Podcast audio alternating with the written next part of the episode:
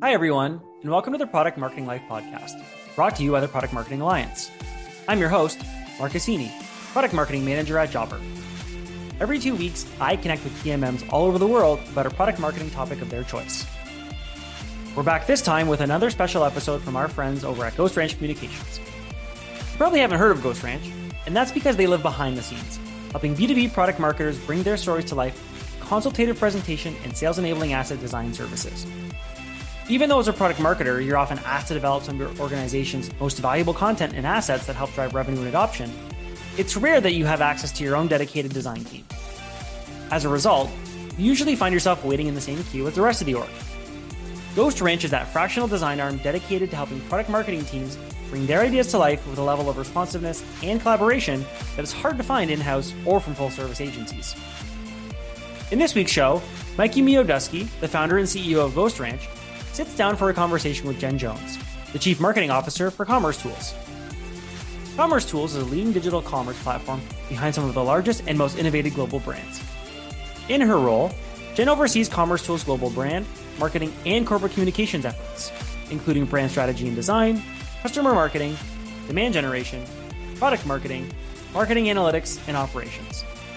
She also possesses that rare grasp of both the technical and the brand and storytelling side of marketing. Here, Jen discussed her fascination with tech and how a broad tour of marketing, with a short stint in sales, set her up to succeed as a product marketer. Beyond that, Jen also shares her thoughts on the value of network and the importance of keeping close ties with your peers while building mentor relationships throughout your career, why empathy and consistency matter in what we deliver to sales, why she thinks everybody in an organization should own brand, why she is excited to capitalize on more storytelling opportunities this year for commercetools, and finally, why product marketers should spend time with as many other teams and our contributors as possible. All right, with that out of the way, take it away, Mikey. Hey, everybody. This is Mikey Mioduski, the founder and C E O of Ghost Ranch Communications. I am honored to be here with Jen Jones, the C M O of commercetools. Jen, thank you so much for joining us for a, a special episode of the, the Product Marketing Life podcast. Thank you so much for having me today. Excited for our conversation. Yeah, it's going to be great. So, like, I think the best place to start might just be to talk about your background. I mean, I've met so many marketers uh, in tech and, and, you know, even consumer, and it seems like none of them thought they were going to be marketers or, you know, studied marketing per se and had all sorts of different paths into it. So was curious if you could give us a little bit of your background and maybe how you got to where you're at as C M O of commercetools today. Yeah, I think like many marketing leaders, well, it's not true. I think some sort of had that vision in mind, but many of us didn't. And it's sort of the career that I never knew existed, right? I was a neuroscience major in college. So I was in like the basement laboratory doing like pipette experiments and things like that. Um, so completely different. And then, you know, was really just facing graduation and really needed to be done with school for a little bit. And it was sort of right at the late nineties dot-com boom days before the bust days came about shortly after. And I moved out to Silicon Valley and got a job in web marketing at Sun Microsystems. And it was, you know, marketing and technology was just not a field I even knew existed when I was in, studying in school. So I consider myself really lucky because I found something that I loved from the beginning and uh, really sort of made my way around the marketing department early in my career. I worked, like I said, I started in web marketing. I worked in programs. I worked in comms and brand and events and customer marketing and did all the pieces. And then finally, after a few years, you know, over a decade into my career, made the jump over to product marketing because it was the one area that I hadn't done yet. And I wanted to give that a try. And it was almost like I saved the best for last. So that was really, I loved product marketing more than anything. And then after that, I, I got my first role, first as S V P of marketing at Cision, where I was running the whole department. And then later on, got my first C M O role. Can you talk about like, why do you love product marketing so much? You know, I think it's back to that being a little bit more technical and science-minded by nature. And I think product marketing, it's all of the stuff that I love about marketing. It's a lot of that art and language, you know, really thinking about words and putting stories together. But the flip side of it is also being able to turn on that technical side of your brain and have a meaningful, deep conversation with your head of engineering or get into product details with a customer. So in the tech industry, particularly, I think product marketing gives you that sort of duality, which is what I, I just really loved. That and the storytelling piece, you know, being able to tie it all together and tell a meaningful story that can resonate with your buyers and with your customers, um, and really get them excited about, about your product. So you did the full tour of marketing, web programs, comms, events, brand, customer, and then product marketing. And then, as you said, you were, you made the jump from, you know, director level product marketing, I think, to S V P of corporate marketing, and then finally to C M O. Can you talk about like that transition when you left product marketing to oversee so many other things? Reflecting back on that, what did you run into that was tough, or where did you think maybe some of your background actually helped you with that transition too? Yeah, I think there were a few things that surprised me. Maybe people can learn from my mistakes. Um, but when I first sort of got to that first C M O role, or rather S V P role, it's the first time that, you know, I was the, my boss no longer knew more about marketing than I did. Right now, all of a sudden, you're reporting to a C E O. Unless they came from a marketing background, they, which many of them don't, you need to know more than your boss. And it's really different being a V P of product marketing. You may know more about product marketing, but typically you still report into a C M O or someone that can really, you can really bounce ideas around. They're a marketer too. So realizing that, that all of a sudden you have that lonely moment. And the, the flip side of that is making sure that you have a really strong network. And I had quickly realized that I had done a good job of building a network sort of below. Like I was always really good about bringing people along and nurturing other people's careers and finding junior talent and building my network there, which is absolutely important. You always want to do that because you want to have your people that you can call to bring with you.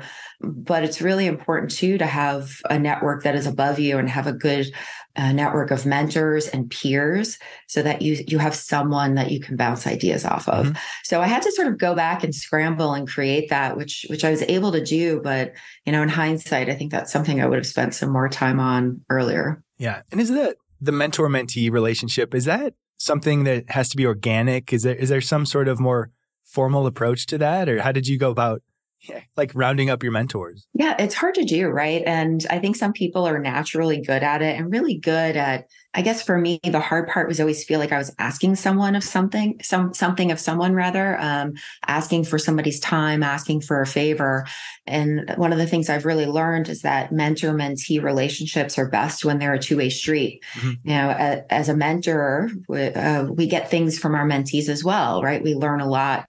And it needs to be both ways. So looking at it from a mentee perspective and realizing that I had something to bring to the table too, and finding those relationships where it is a two-way street. Mm-hmm. And then never discount your peer network, right? A lot of the people that we've worked alongside of ten years ago are now in really senior roles as well.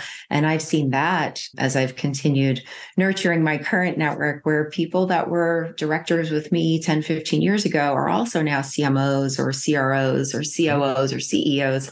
So looking at how do you maintain that network throughout? And again, what do you bring to the table as well? Uh, Jen, you've always stood out to us as someone who takes the materials and the assets that you're preparing, maybe for the the sales team, like very seriously, even when it was something like, I think my first recollection of your email in my inbox was during the Oracle Marketing Cloud days. And I think you wanted us to design something like an internal facing battle card.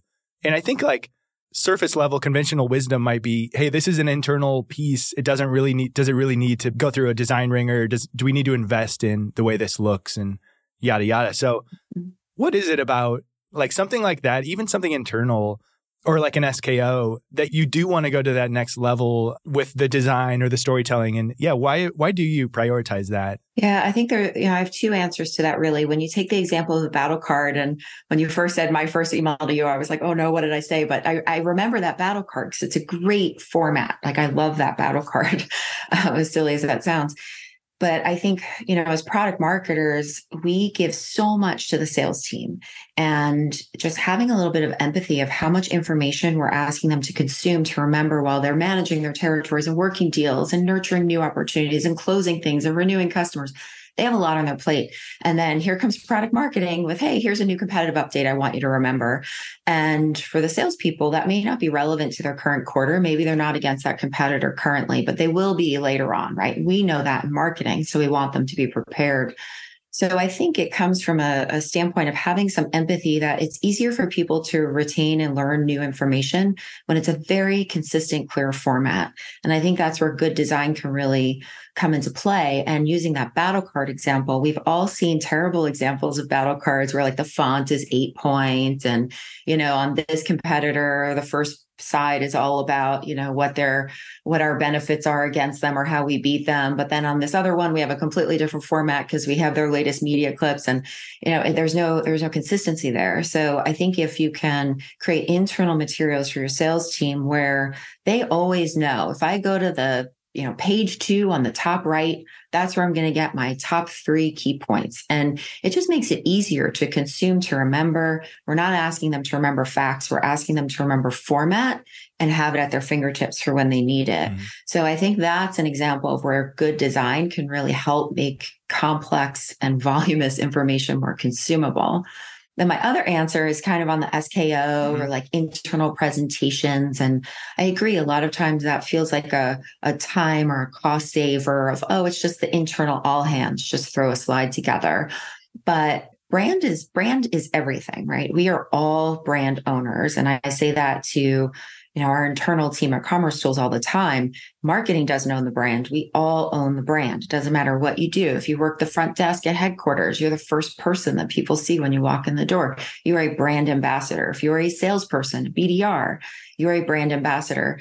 And I think that internal design, having that consistency, setting that standard for high quality, everything that we do is on brand, of high quality that matches who we are as a company. It just sets the tone. And, you know, I, I think good design, when it's, when it's really good, it kind of fades to the background and people don't realize the impact, but it's that psychology of it just being there and being up to the high standards that we set. So I, I never think a, a presentation is just internal and we we don't have to put our all in. I think we we always want to put our best brand foot forward. Jen, do you have any examples from the past, like when the product marketing team that you were leading gave something to sales or tried to enable the field with, you know, some new initiative or motion?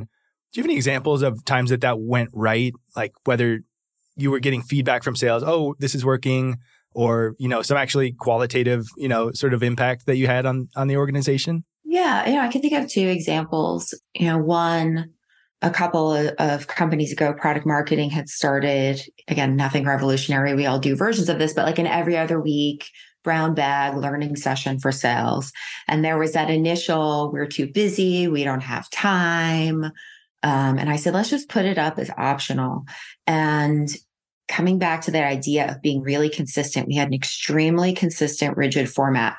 First ten minutes, we were covering A. The next twenty minutes was going to be a discussion around B. We were going to have five minutes for this. It was a very, very consistent format, and sales knew exactly what they would expect and exactly what they would miss if they didn't go to the live session. And it became so well attended. We had the majority of sales always attended. If we missed one, I got feedback from sales managers saying we need that. So I think that setting high expectations for what your team delivers and being really conscious about the importance of sellers' time can be important.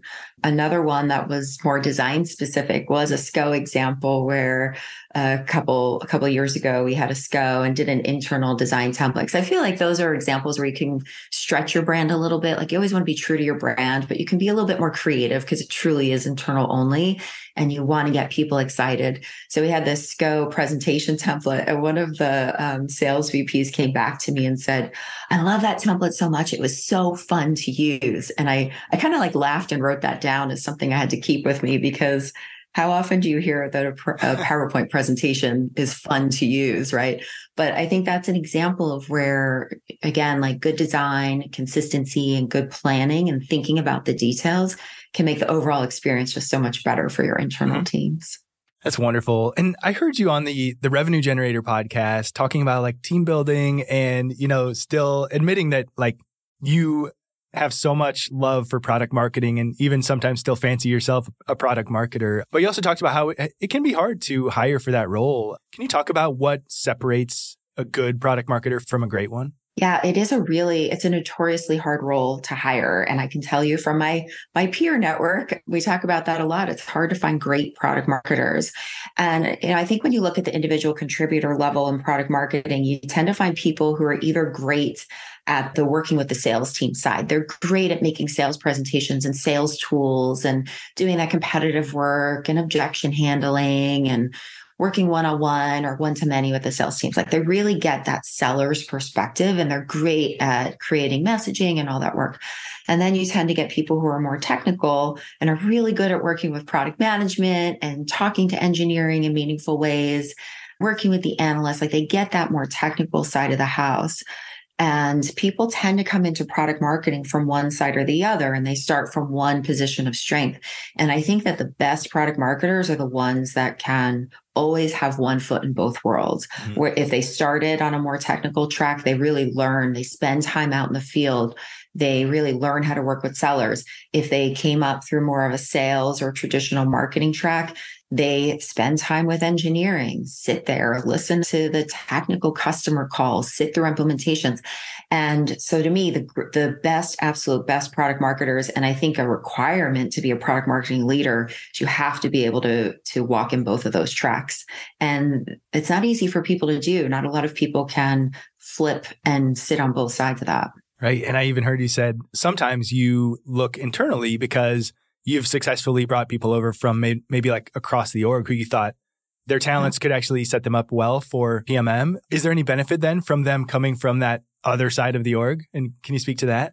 Definitely. I've done a lot of that as, as I've built teams, particularly with whenever I have an individual contributor role that maybe is a little more junior or just looking for a few years of experience. Whenever you find that person that's maybe on your technical side of the house now, either a product manager or someone in customer success, and, you know, don't poach internally, like be honest with your peers, right? I'm not advocating for that. But when you have people on the more technical side who are looking for what they want to do next and they don't want to just continue up that career track, and you have conversations and you, you, I always call it like the ear prick moment when you have a conversation with someone on the technical side and man, do they, do they get messaging? Do they have good instincts for that? Right? That's someone that you can take and really then train on, on good mess. Send them to some product marketing courses. There's plenty out there, right? Pick whatever methodology you prefer, but pick one, send them out to some courses, have them go through messaging, have them learn how we really, there's a real methodology behind coming up with good messaging and positioning. You can train them. On the other side, I've had the same where you have B D Rs I've recruited from the B D R organization or from sales or from other marketing teams where they really, they get it. Like they understand that whole side of it. They understand how to pitch. They understand the sales process, but they just tend to be a little bit more technical. And that feels like something that's missing maybe in their career where they always want to get a little bit into the technical details more than their job requires. Those kind of people can make great product marketers and they often just don't know that that's a career that's available. So I often do informational interviews with people and they'll start describing like, oh, I'm a, you know, B D R trying to, but I don't want to go into sales. I really love working the product. I'm always like, have you thought about product marketing? Yeah. It's a great career track. That's awesome.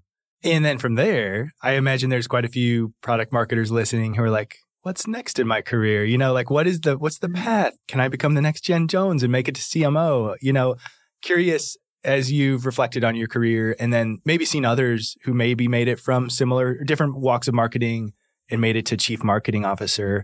Are there any other traits or like soft skills that you've noticed tend to then be the next area that a director of product marketing should focus on to get to their next step? Yeah. Well, as the saying goes, be careful what you wish for. It's not always what it might appear from the outside.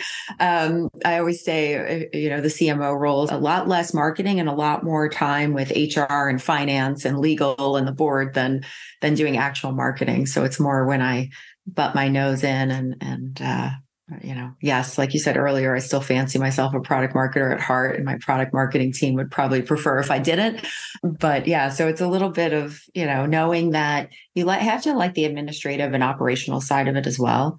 And I think you have to be able to take all of that marketing knowledge and that product marketing work, but genuinely enjoy managing people, building teams, working cross-functionally, having a seat at the table, managing the business itself. So if that's not of interest to you, if you're not interested in revenue reports and, you know, partnering closely with sales leaders on forget my goals, forget your goals, there are company goals. Like that's the approach you have to have. You know, then maybe, maybe it's not the best, but if you, if you like that, if you like that operational side, if you really enjoy the business management aspect of it all and how marketing plays a really important role in it, then being a C M O, I think is, is a dream job. It's, it's kind of the best of both for me. That's great. So maybe we can talk about what's going on at commercetools, um, what you're focused on now. Is there anything that you're really excited about for twenty twenty-three? Yeah, there's so much going on. Um, it's definitely an exciting time to be there. I think coming from a product marketing background, one of the things that I realized and got me excited and sort of brought me over to commercetools in the first place was it's it's a product that has just amazing product market fit, like nothing I've ever seen, right? And as product marketers, when we're looking at messaging and positioning, and you know, sometimes that work is a little harder than it needs to be, and you know, walking into commercetools, it's like just a dream of timing. It's a market that is ripe for disruption, needs a new way of doing things. And by the way, we have this amazing answer. So storytelling is something I'm really excited about for this year. We've traditionally spoken well with our technical champions, and we'll of course continue to do that, but we're a very technical product. And what I'm excited about now is translating that to more business benefits for our business users, um, how having the right technical backbone for your e-commerce system can really translate into direct business results like revenue uplift or, you know, faster time to market and things that us business leaders and marketers especially really care about. So that's a story I'm excited to expand on and tell this year with product marketing and the rest of the team at commercetools. That's awesome. And I have to ask if you got to meet Will Arnett, because I saw that naysayer campaign like shortly after you got to yeah. commercetools. And that's not a traditional marketing campaign that I would see from like a technical B two B type company. Um, Yeah. What was that like? Uh, would you mind telling us about like how that came to be? Yeah, absolutely. Um, I think we're all really proud of that campaign. It was certainly a lot of fun, and it was exciting to be able to do a bigger brand campaign like that. I did not personally meet Will Arnett, although several people on my team did. They went on site for the, the shoot day, and they had just the nicest things to say, said he was absolutely the nicest person to work with, and obviously did such a great job in the, the spot for us. Um, that came to be because we are, you know, we are headquartered in Germany. So we are a company with roots in Europe and have really been expanding our business in the U S. I think we've made a good name for ourselves in the U S. We wanted to have something just a little more high profile and splashy to sort of accelerate that and make a big brand statement. And when we think about who we are, like what I said before about product market fit and timing for a product that we have and where the market is today. We really are at this point of, you know, e-commerce is not new anymore. It's been around for whatever, twenty plus years that many e-commerce systems have been up and running. So a lot of these sites are using old, outdated, legacy, monolithic technology that really inhibits what the business wants to do. You know, no, you can't do that. No, we can't do that. It'll take a year. We need all this money to customize it, right? And we're sort of this fresh approach on how you can move fast and be very agile. So trying to personify that is a complicated concept. And again, like speaking more to the business user who's used to being told no, because the system won't let us do that. And that was the idea. And our agency, Walker Sands, came up with that. I think they did such a wonderful job. Um, and ultimately, it was just a, a fun spot. We had a lot, a lot of fun with it. So how has the role of C M O evolved have you, as you've seen it? What do you think is ahead? Yeah, I think the, the role of C M Os is always evolving, right? And you read these splashy articles, clickbaity articles that are, oh, is the C M O role going away, or it's being, you know, buried? And, and I don't I don't think that's true. I don't buy into that. I mean, certainly you'll find examples of companies where that's the choice they've made for their own reasons. But ultimately, I think it's a really important role that's, if anything, has elevated over the last ten years. I think you see more C M Os having a legitimate seat at the executive team table, where before C M Os would often be buried a few layers down. And now I think most C M Os are reporting directly to the C E O and part of that broader business management team. I think uh, you're seeing more and more C M Os go on to become C E Os, which is an unusual path years ago. And now I think businesses are seeing that brand is so key in everything you do, whether you're B two B or B two C. And ultimately, marketing and C M Os are the ones that know how to deliver that. That's storytelling, messaging, who are we? All of that stuff can be really important, not just to your customers, but also once you're talking to investors, whether public or private. So C M O candidate, somebody from a C M O background that does have that strong operational bent, I think can be a really great, you know, you see people going on to C E Os, and you're also seeing C M Os becoming more attractive for board candidates as well for those same reasons. So I think it's become much more elevated. The other side of that is there's much higher demand to not just be great at marketing, but also that operational piece, really understanding corporate finance and getting into the nitty gritty there, um, being a partner to your C F O, not an adversary. All of these things are really, really key, I think, to being like a modern type of C M O. That's great. And you are so good at team building. I know anytime I see someone from your network, because we've, yeah, had the luck to be able to work with you over the years and saw someone from back in the Cision days. And, you know, it's always like, oh, have you followed Jen? And yeah, like everyone just speaks so highly of having worked with you. I know there's There's a huge fan, uh, Jen Jones fan club out there, including members of the, the Ghost Ranch team. So two people, Kelsey and Allie on my team, wanted to see if they could ask a question. One of them, Kelsey, asked, who do you follow for like daily inspiration, whether for work or personal? Ah, great question. And um, let's see, I am obsessed with following Kara Swisher, right? I think she is so insightful, funny, and obviously has such depth in tech. So I can just nerd out on her tech content, but then her social commentary is really interesting as well. Um, so anything she does, I'm always following, listening. And then Allie had a funny question. We all have like forks in our career path. If you had to go back and couldn't choose marketing, uh, is there another bizarro world out there that, you know, another career that you think you would have pursued? Oh, that's a great question. Um, if I couldn't choose marketing, well, I'll say I first started out thinking I would go into sales, and I cried every day. It was terrible. I'm a terrible salesperson. So I, it's probably why I have so much empathy and respect for the salespeople I work with. So definitely not sales. Maybe product management. I could see myself going a little bit more on the, the technical side, and have done some product management roles here and there throughout my career on temporary basis. So maybe, but um, I'm really glad marketing's an option because it's where I like to be. Yeah. And marketing's glad you're there too. Um, okay. So last question, uh, for your next big keynote, you're walking up to the stage. What is your walkout song? Everybody loves a walkout song, right? Um, always, uh, Ride the Lightning, Metallica. It's a good one. That's awesome. Got a long guitar intro. It's so much high energy. It's uh it's a really good one. Highly recommend it. Yeah. Well done. All right, Jen, do you have any other like any other thing to plug or parting shots, words to live by for the product marketing listeners out there? Oh, gosh, um, words to live by. I don't know. But if you have any, please send your wisdom my way. Um, no, I, you know, I, I love, like I said, I love product marketing. I think it's such a great place to be, regardless of what your career. If you if you know where you want to be, that's great. But if you're sort of like me, where I, I was always the eternal eyes wide open optimist, like all the possibilities in the world, it's hard for me to pick a career path. Product marketing is such a great place to be because you're really at the center of everything that your organization's doing. And just keep reaching out and learning like across the org. Spend time with all the other teams. Like the more you learn about what other people in the company do, the more effective you'll be. Perfect. Well, thank you so much for spending time with us, and really enjoyed this conversation. And as always, watching your career and rooting for you, and yeah, just seeing all the amazing things that you and commercetools are doing now. So thanks again for the chance to catch up. Well, thank you. And thank you for all the kind words. It's a podcast, so everybody can't see me blushing and grinning ear to ear, but really nice of you. Thank you.